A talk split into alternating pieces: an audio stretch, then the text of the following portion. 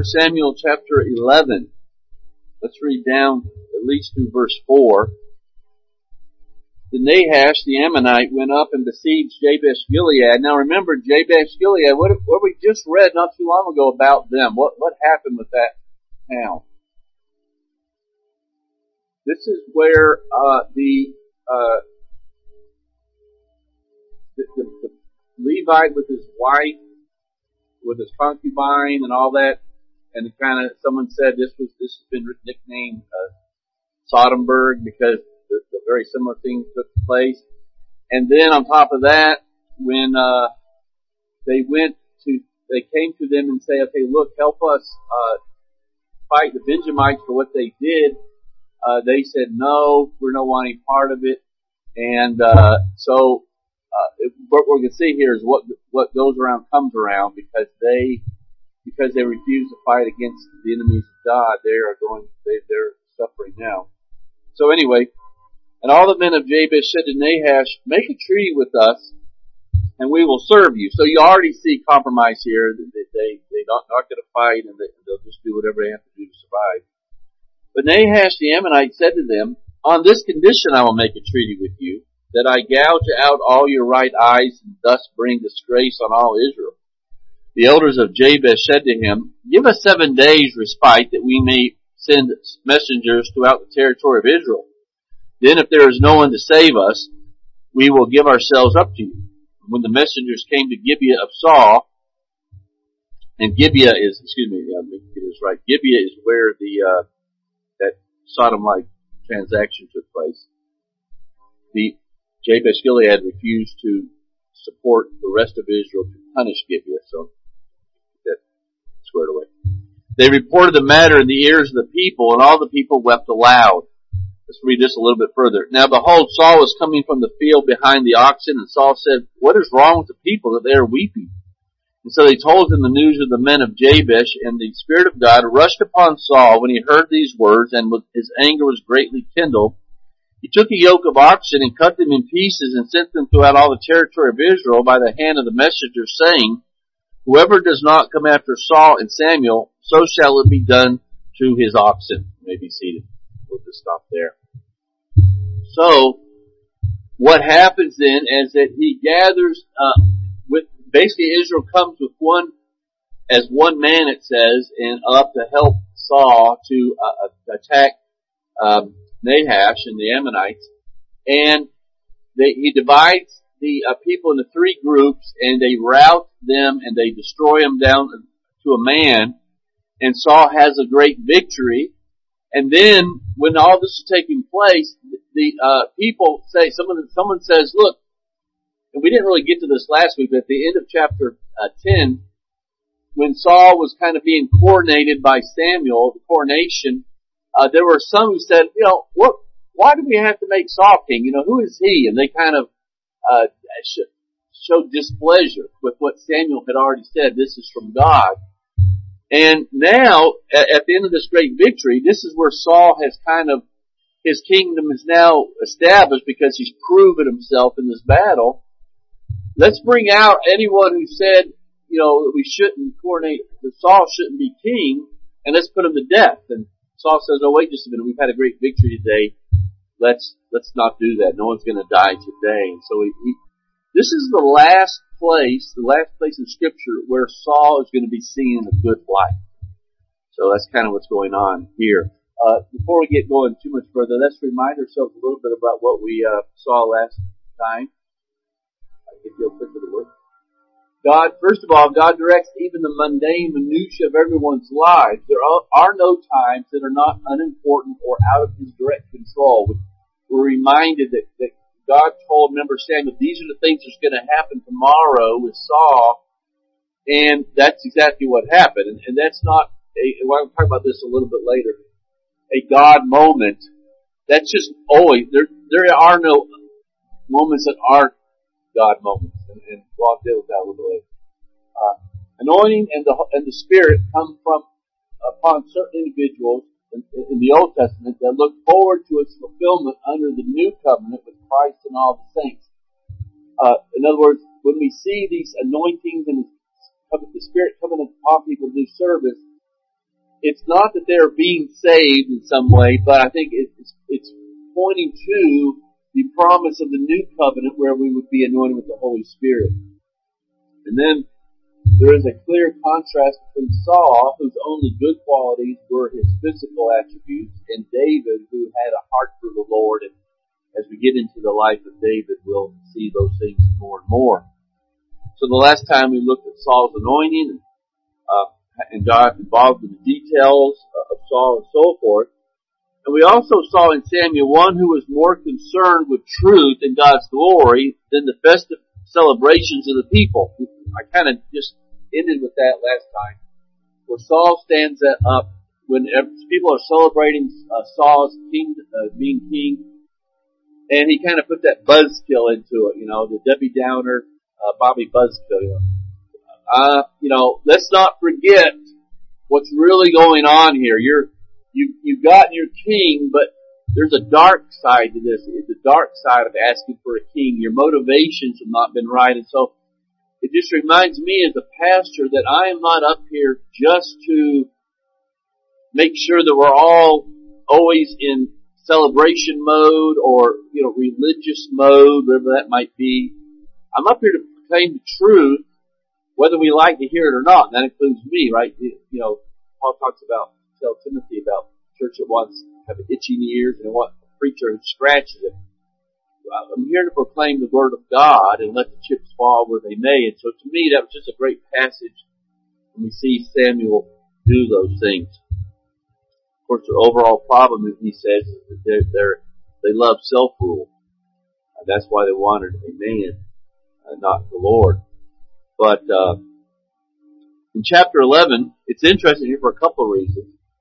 One is that such, it's such a good beginning for Saul. It's kind of like opening, remember when you were a kid and it was opening day of school and you had got a new outfit? I remember one time I was walking, this was in the 70s, so I probably was in junior high. The style was to cut your pants if you have jeans. And you know, you've got your clothes, you've got your, all your school supply, everything's new. And, you know, you have deluded yourself You've been brainwashed somehow to think that this is going to be a good experience. And it all comes crashing down when the teacher gives you homework, right? You know, oh no wait, this is school. This isn't, you know, whatever. And, and so here you got Saul, the coronation, he's, he's had this great victory and everything looks good. The problem is it's not gonna last. It's much like school. Maybe, maybe that's not the way you remember school. That's kind of how I remember school is that it, it was all good until you got in and got that, that first uh, homework thing. He starts off well, and he, he defeats a truly evil adversary, as we saw with Nahash the Ammonite. He even tempers, tempers, play on words there, tempers, tempers in verses 12 to 15, these people who were wanting to kill some who were hesitant at first, and he says, no, we're not going to do that. And but uh, like I said, though, the problem is that this is the last time that Saul is going to really be seen in, in a good light. No matter what he does from now on, even when there's some good things he does, there, there's going to be problems, sin involved in it. And, and, and look, see, see if you can find a place where Saul really is only seen in a good light after this, uh, this thing. Let me know, because I don't think there is. But anyway, um, and now become the Nahash, and boy, this we say this is what a cruel man. Well, because you got to remember that this is the kind of barbaric times, often really up until modern times, like that. Uh, someone said that Stalin, one quote from Stalin was, he said, to choose the victim, to prepare the blow with care, to satisfy an implacable vengeance, and then go to bed there's nothing sweeter in the world. You know, we know, you know, there, there were few people any more cruel than Stalin, but you, you, and, and so there, it's, Nahash, he's cruel here, but it doesn't stand out as any more crueler than what has been going on since the fall. This is what sin does. But you say, well, yeah, but he wants to gouge out the right eye. Well, that's cruel, no doubt about it. But it was calculated because it would generally speaking, it would ruin their ability, these men, to be soldiers, to, carry out any kind of, of raid on him or rebellion against him. So there was method to his madness, you might say. But so that's uh, an interesting thing. But here we saw, and I read some of it, and I wonder if you, if you noticed this. You kind of had to read the whole chapter maybe to pick it up. Saul is being seen uh, as as the first king, as almost a super judge. Like like now that he's seen as what the judges now have evolved into the, with these kings.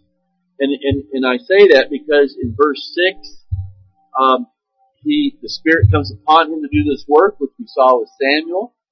Uh, in verse 11, the, the, he cuts up that ox and sends it to uh, Israel. Well, what that happened, remember, in the book of Judges as well, that Levi did that same thing.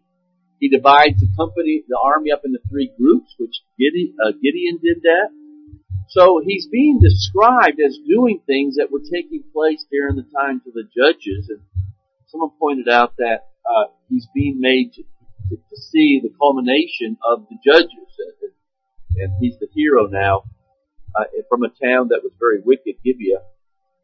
He's reversing perhaps the fortunes of the Benjamites who was almost annihilated. So he's being described as a super judge. And uh, so, and there's not any big application to that, I, I think it's kind of interesting that you see continuity in Scripture so many times. But we notice here the real problem is with the people's heart, and this you have to kind of stop and, and read and, and think about what they're saying when they're calling for deliverance. They have grown tired of seeking the Lord's help because that's why they've asked for a king to start with. We notice that there's no mention of them going to the Lord asking for help. They go to Saul. They, they go to man. They, they send this to the twelve, this oxen to pieces to the twelve tribes of Israel. Even though God has proven himself time and time again, the unregenerate heart can't learn that lesson to trust in the Lord. It's the king or bust, not in God we trust, you might say. So there's a, there, it's a sin that we easily fall into. Even as Christians, we know that it's very difficult not to trust and go after the things that we can see and feel rather than things that we cannot. But of course that takes faith. In a sense, the very definition of faith is to be able to believe and to see and to trust in the unseen, right? Like Hebrews 11 tells us. So we, regardless of how much God shows himself mighty to save, it's the latest trial that we find it difficult to trust the Lord to help us so often. And we feel like we need to worry and fret and obsess and use every human means possible rather than just obey the Lord, trust the Lord, and go to sleep and good a good night's sleep and function as we should as a child of God. But you know, I mean, that, that's the things we struggle with. But fortunately, uh, because we're under the new covenant, when we do these things, we know that the Lord is going to take care of us and He's going to bring us through those things. Unfortunately with them, it's this constant pattern of rejecting the Lord that eventually leads to the end of their covenant. And of course, in one sense, they have asked for a human king, and so now you've got a problem because you could almost say it would almost be treacherous. It would, it would be an act of treason to for the people to be crying out to God to save them when they just asked for a king to save them, for the king to be the one to take care of them like the other nations, right? So you, they put themselves in a predicament. so, but that's kind of what goes on in chapter 11. And then in chapter 12, we have Samuel's farewell address as he formally hands over the uh, leadership of the nation to Saul, the king.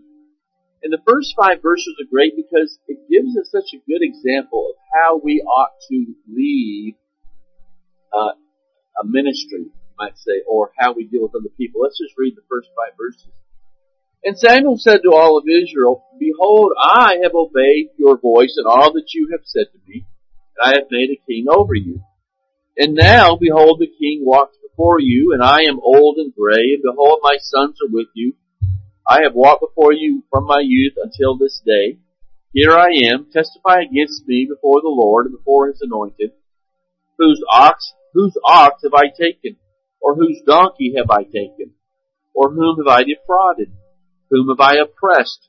Or from whose hand have I taken a bribe to blind my eyes with it? Testify against me, and I will restore it to you. They said, You have not defrauded us, or oppressed us, or taken anything from any man's hand. And he said to them, The Lord is a witness against you, and his anointed is witness against uh, this day, that you have not found anything in my hand. And they said, He is a witness. so, uh, well, that's a, that's a great testimony to have here as he's old and is ready to move on now. Uh, he says, I want you to, I have a good conscience that I have been as faithful to you as I can be. It's not to say that obviously that he's perfect, but he can stand and, and before the people and say, you guys know that I have treated you with integrity. And, and they said, yes, you're right. so, um, the first five verses here give us a good example of how we ought to be able to lead people that we have come in contact with, whether it's church or family or friends or, or anybody, right? we can say that we have not used them, but we have been a blessing uh, to them in Christ. Nothing he did was motivated for personal gain, but how could he be faithful to the Lord? And I, I think again we saw that in the end of chapter 10 where he's not getting carried away with all the festivities. He's remembering what's going on. And so it would be a good exercise for us to often examine our interaction with each other, and again, not just in the local church, but with whoever we're around. Are we being faithful? Are we being loving? Are we being truthful? You know, are, are we being honest? Uh, are we being cruel? Are we being unloving? Have we lied? Have we defrauded, stolen? You know, because this is unacceptable for a Christian. We want to make sure that nobody can say, you know, he really did not treat me as he professes to be, and we don't want to do that. So, we don't want to give them a reason to blame us and taking advantage of them in any any way. Certainly, you know, as a pastor, I, I want to hold myself accountable like that, but I think that's that should be something we all would uh, be especially interested in. We don't want to have regrets at the end of, the, of our life? And, and you know, we all look back and say, well, I would have been better not to do that. I had somebody not too long ago ask me, what's the biggest regret you have in your life? And he was a person that I know, but it wasn't a conversation I was going to have with this guy about you know, deep regrets and all that kind of stuff. But I started thinking about it, and I don't have any. I've done a lot of things that I wish I hadn't have done, but not a big regret because I've tried to be faithful to the Lord, and and and, and, and another reason is because I know that I, I, you know, you can only make the decisions at the times you think are right, and yeah, you can look back and say, boy, I wish I hadn't done that, but at the end of the day, it was the Lord's will. It, he worked it out. You know, that was, that was, you know, so, you know, regret is a, is a, a word you gotta stop and think about. You know, and I have regrets, but not, I don't think anything major. Um, and, that's of the Lord too, but if, if we stop and if we're careful about how we interact with people, we won't have big regrets, you know, major things that we say, boy, you know, I really blew that. And it was my, I know I, and I deliberately did that. You know, and we don't want to, to, to do that. And uh, a Christian, you know, that's been regenerated, has the Word of God, we know better. We, we know that, uh, you know, right from wrong, and, and that should affect our decisions. So, he, he meets him at Gilgal, which is where uh, Joshua renewed the covenant with Israel back in his day. And I think we see an example of what we just said, where there's got to be period, periodical times in our life where we confront ourselves with the Word of God. I mean, every time we meet together, there's that, right? Every time we open up the Word of God, we are to look at it, like James says, as you're looking in the mirror. This is God's Word, and when we learn something here, we then we are to see whether we are uh, conforming ourselves to that. And so, uh, we, if, if, it points out sin, well then we all want to forsake that. I want to ask the Lord to help me do better. I, yeah, I I see that. That's wrong. I see that in myself too much. And, and so I confront myself with the Word of God. And that's how the Word of God purifies us, right? And so Samuel here kind of says this. He, he says, look, you guys are struggling in this area and you need to be careful uh, and, and remember the covenant, um, or, or things are going to go bad. And so he, uh, let me just read to you uh, when he's saying all this. Um, chapter twelve, uh, down in verse. That's up verse sixteen. Now therefore stand still and see this great thing the Lord will do before your your eyes. Is this not wheat harvest today? I will call upon the Lord that he may send thunder and rain, and you shall know and see your wickedness is great, which you have done in the sight of the Lord, and asking yourselves for a king. And so there, the Lord sent thunder and rain, and, and, and so it was a sign to the people. And of course, it was not a good thing because it was harvest time, and if you know anything about harvest, especially wheat, the last thing you want is wind and rain because you want it as dry as possible and you want it standing up nice and tall. And so the Lord, you know, sends this as a, it, as punishment, but it's a sign of His displeasure to the people. And He says, he, he, what, he, what He's, what God is doing is confronting them, making them, forcing them to consider seriously the Word of God. Again, what we, we want to impress upon ourselves today. And so in verses uh, 14 and 15, as we just read, we don't want to lose sight of all this, that God holds us responsible to consider how we're living, to consider what we're doing. Samuel has held himself accountable for the way he has led his people and pronounced a judgment on the people for, because they have not lived up to the promises of God, to the commands of God. And so my point here is that we cannot hide behind God's sovereignty when it comes to the Christian life. We are to pursue the Lord uh, in and with the Word of God. He has told us how we are to live and what pleases Him and, what will give you a good life and a good reward.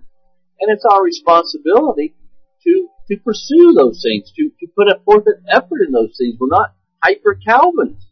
We don't say, well, you know, let go and let God.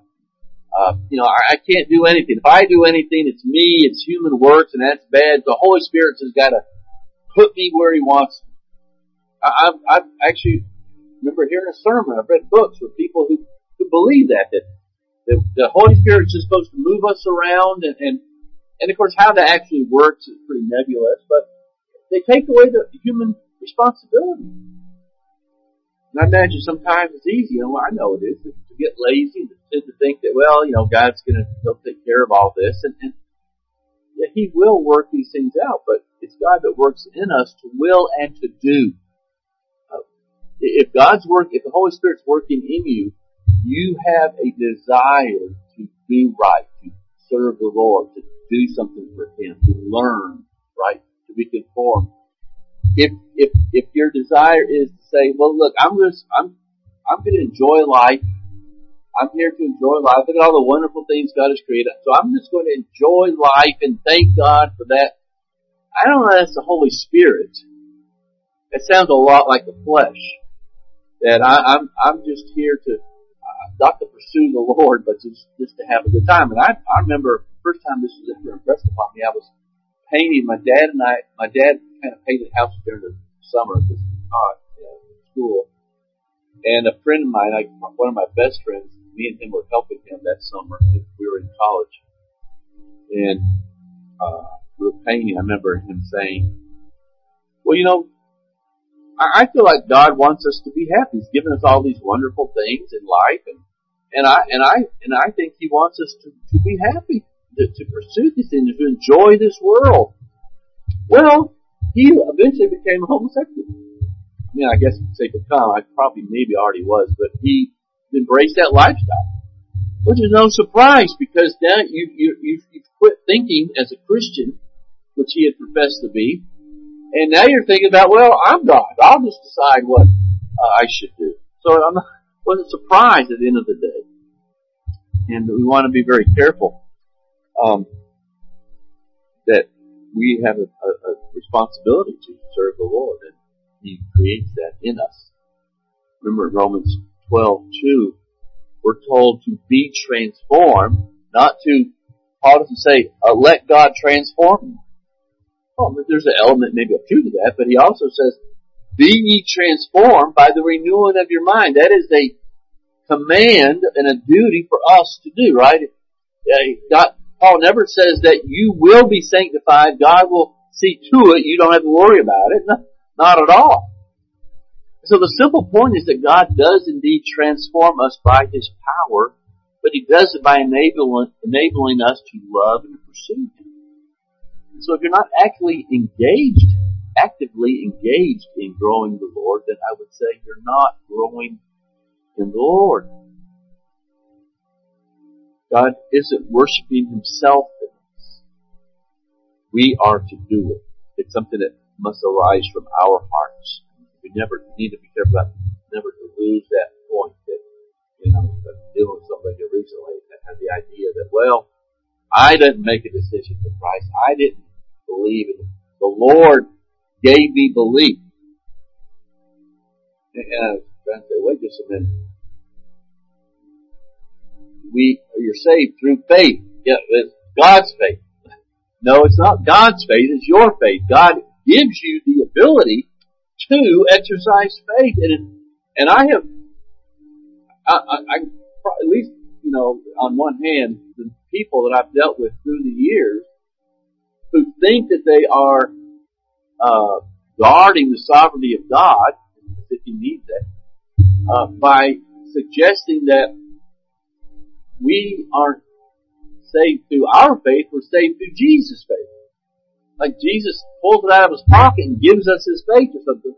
No, you, the, problem with that is that it, it, it very easily can drop you off into hyper-Calvinism, where I don't do anything. God's got to do it all, and that just led to all sorts of problems. So, I guess we're getting a little bit out of First Samuel here, but you know those things are things that you know do have we not? How many times have we seen in the Old Testament already the Lord, either directly or through His prophets, telling the people of their responsibility to obey Him and serve Him, and how good things will be if you'll just do it, right? It's over and over again. It doesn't change in a new covenant. It's just that now we have a heart to do it. But, but that's why we're created to pursue the Lord and to find satisfaction in knowing Him. So, he sends this object lesson of the storm to remind them that they need to stop and consider these things. And you know, we don't have a prophet to explain to us all the acts of God and to interpret them for us necessarily, right? I mean, we have the Word of God now to do that. You know, but we don't have prophet like like they did to say, okay, this is this is what's going on, this is what the Lord's going to do, and this is what it means we have the account of those things so that we can understand these, you know, on our own to some degree. You know, and of course, again, we have teachers and, and each other to help. But a wise saint will keep in mind that God doesn't always cause lightning to strike when we've done wrongly and teach us a lesson like that. Just because things seem to be going well doesn't mean that we can coast and assume that we have been behaving ourselves, and we've talked about this before. With Israel, it was physical calamity meant God was displeased with you. Physical blessings meant that you, God was pleased with you. You know, we simplify it. And it is that, but of course that, they lived under a legal system.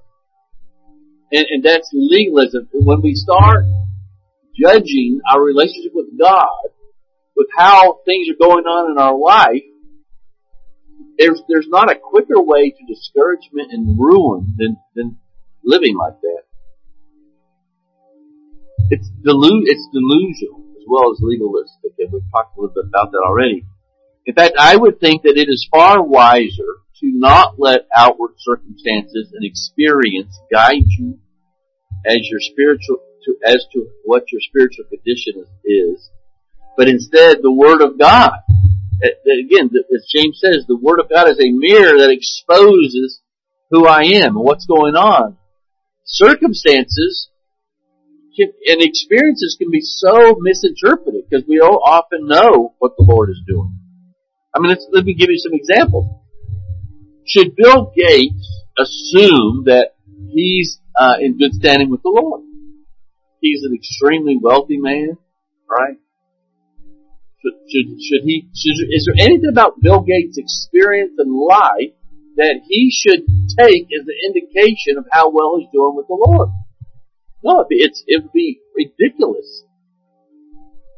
How about the local pastor who has a large congregation and a comfortable salary, he, but he denies the authority of Scripture and the virgin birth and the deity of Christ, the substitutionary death of Christ? Should he feel good about himself? Well, we don't know. Well, let's, let's go on to now to our situation.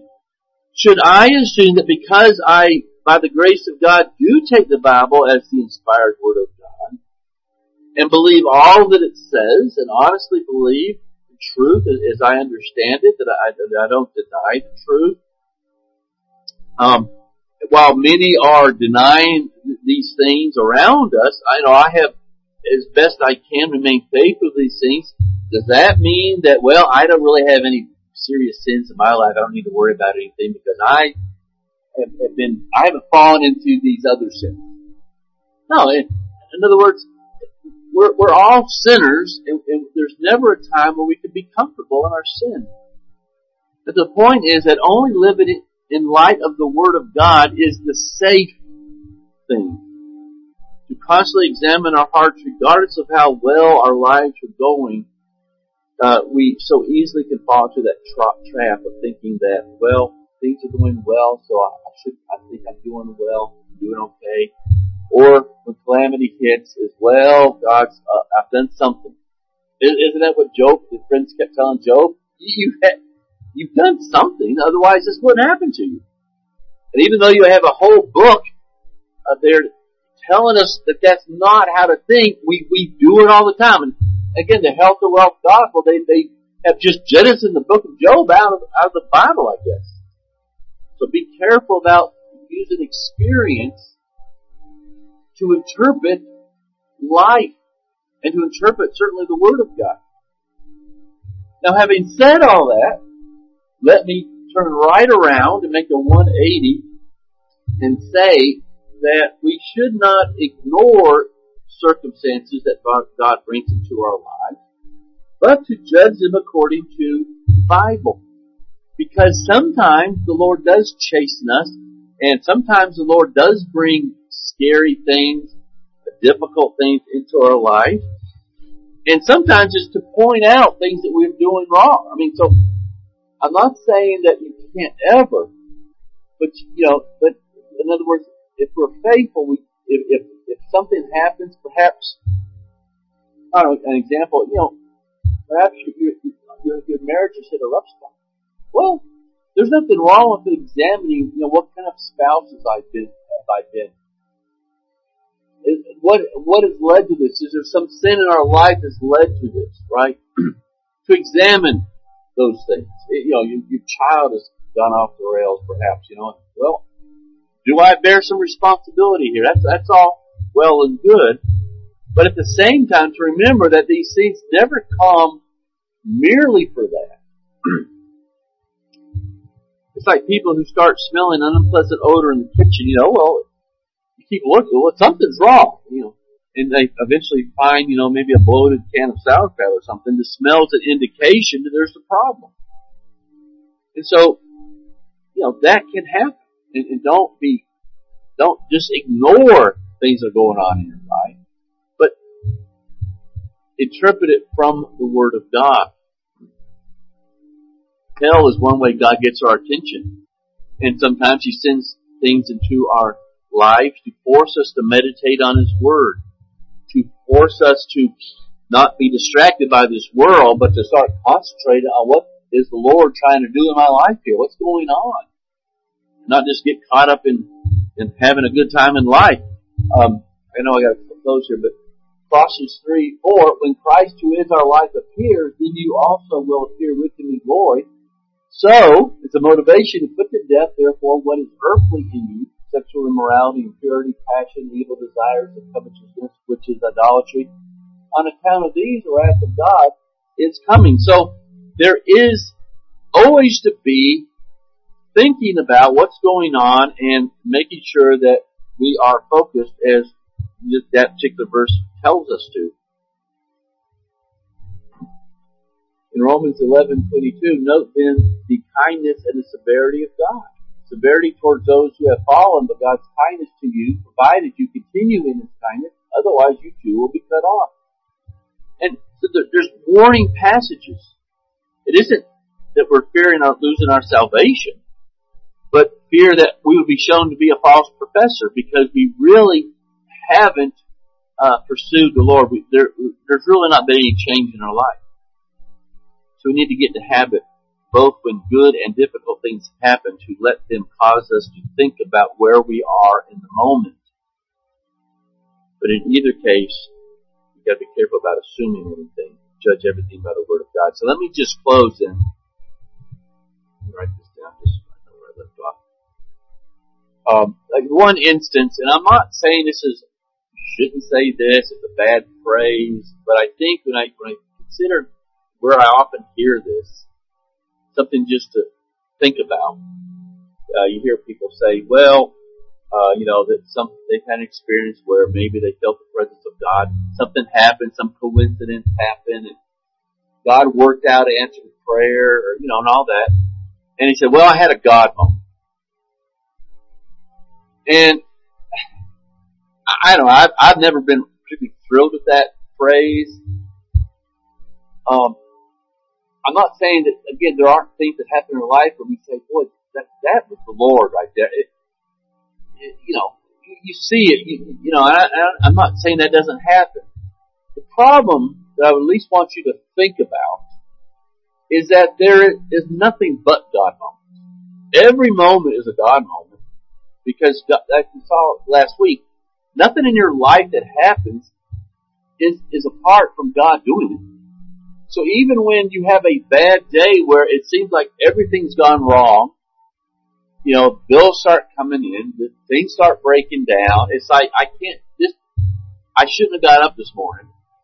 That's a God moment because that the Lord sent that not not to ruin you, not to, not because He's mean, but He wants you to shine forth by His grace. Not just when God answers prayers and works things out in a wonderful way, and he does that too. It's all a God moment. So I've never been thrilled with that because it's almost like, well, God moments are only when God answers prayers and does wonderful things. Well, I'm sorry, but no. Everything is, we are to be thankful in everything. Right? We are to be full of the Holy Spirit and enjoy the Lord, even in the dark times. There are God moments too. So again, I'm not saying don't use that terminology, but make sure we understand what's going on in life and we don't get too caught up in that. And, and maybe you say, well, yours being picky. If I am, I am. I'm sorry, but sometimes I see what's going on and, and I'm not sure if it's a good thing. But anyway, we'll, we'll stop there. Any questions or comments? And, Heavenly Father, we do thank you for the accounts and your word and the things that we see, the interaction that you have with your people so that we, Lord, are without excuse, that we know what pleases you, what our duty is. And Lord, always help us to remember that, that the commandments of God are not grievous, but they are given to us for our good. Um, that we, if we really believe the Bible, we, we know that when we are faithful to you, that we will be living a life that is meant as it should be lived. We will have joy and peace that only comes in knowing Jesus Christ as the Lord and Savior. So Thank you that you have loved us and how you provide for us. We pray in Jesus' name.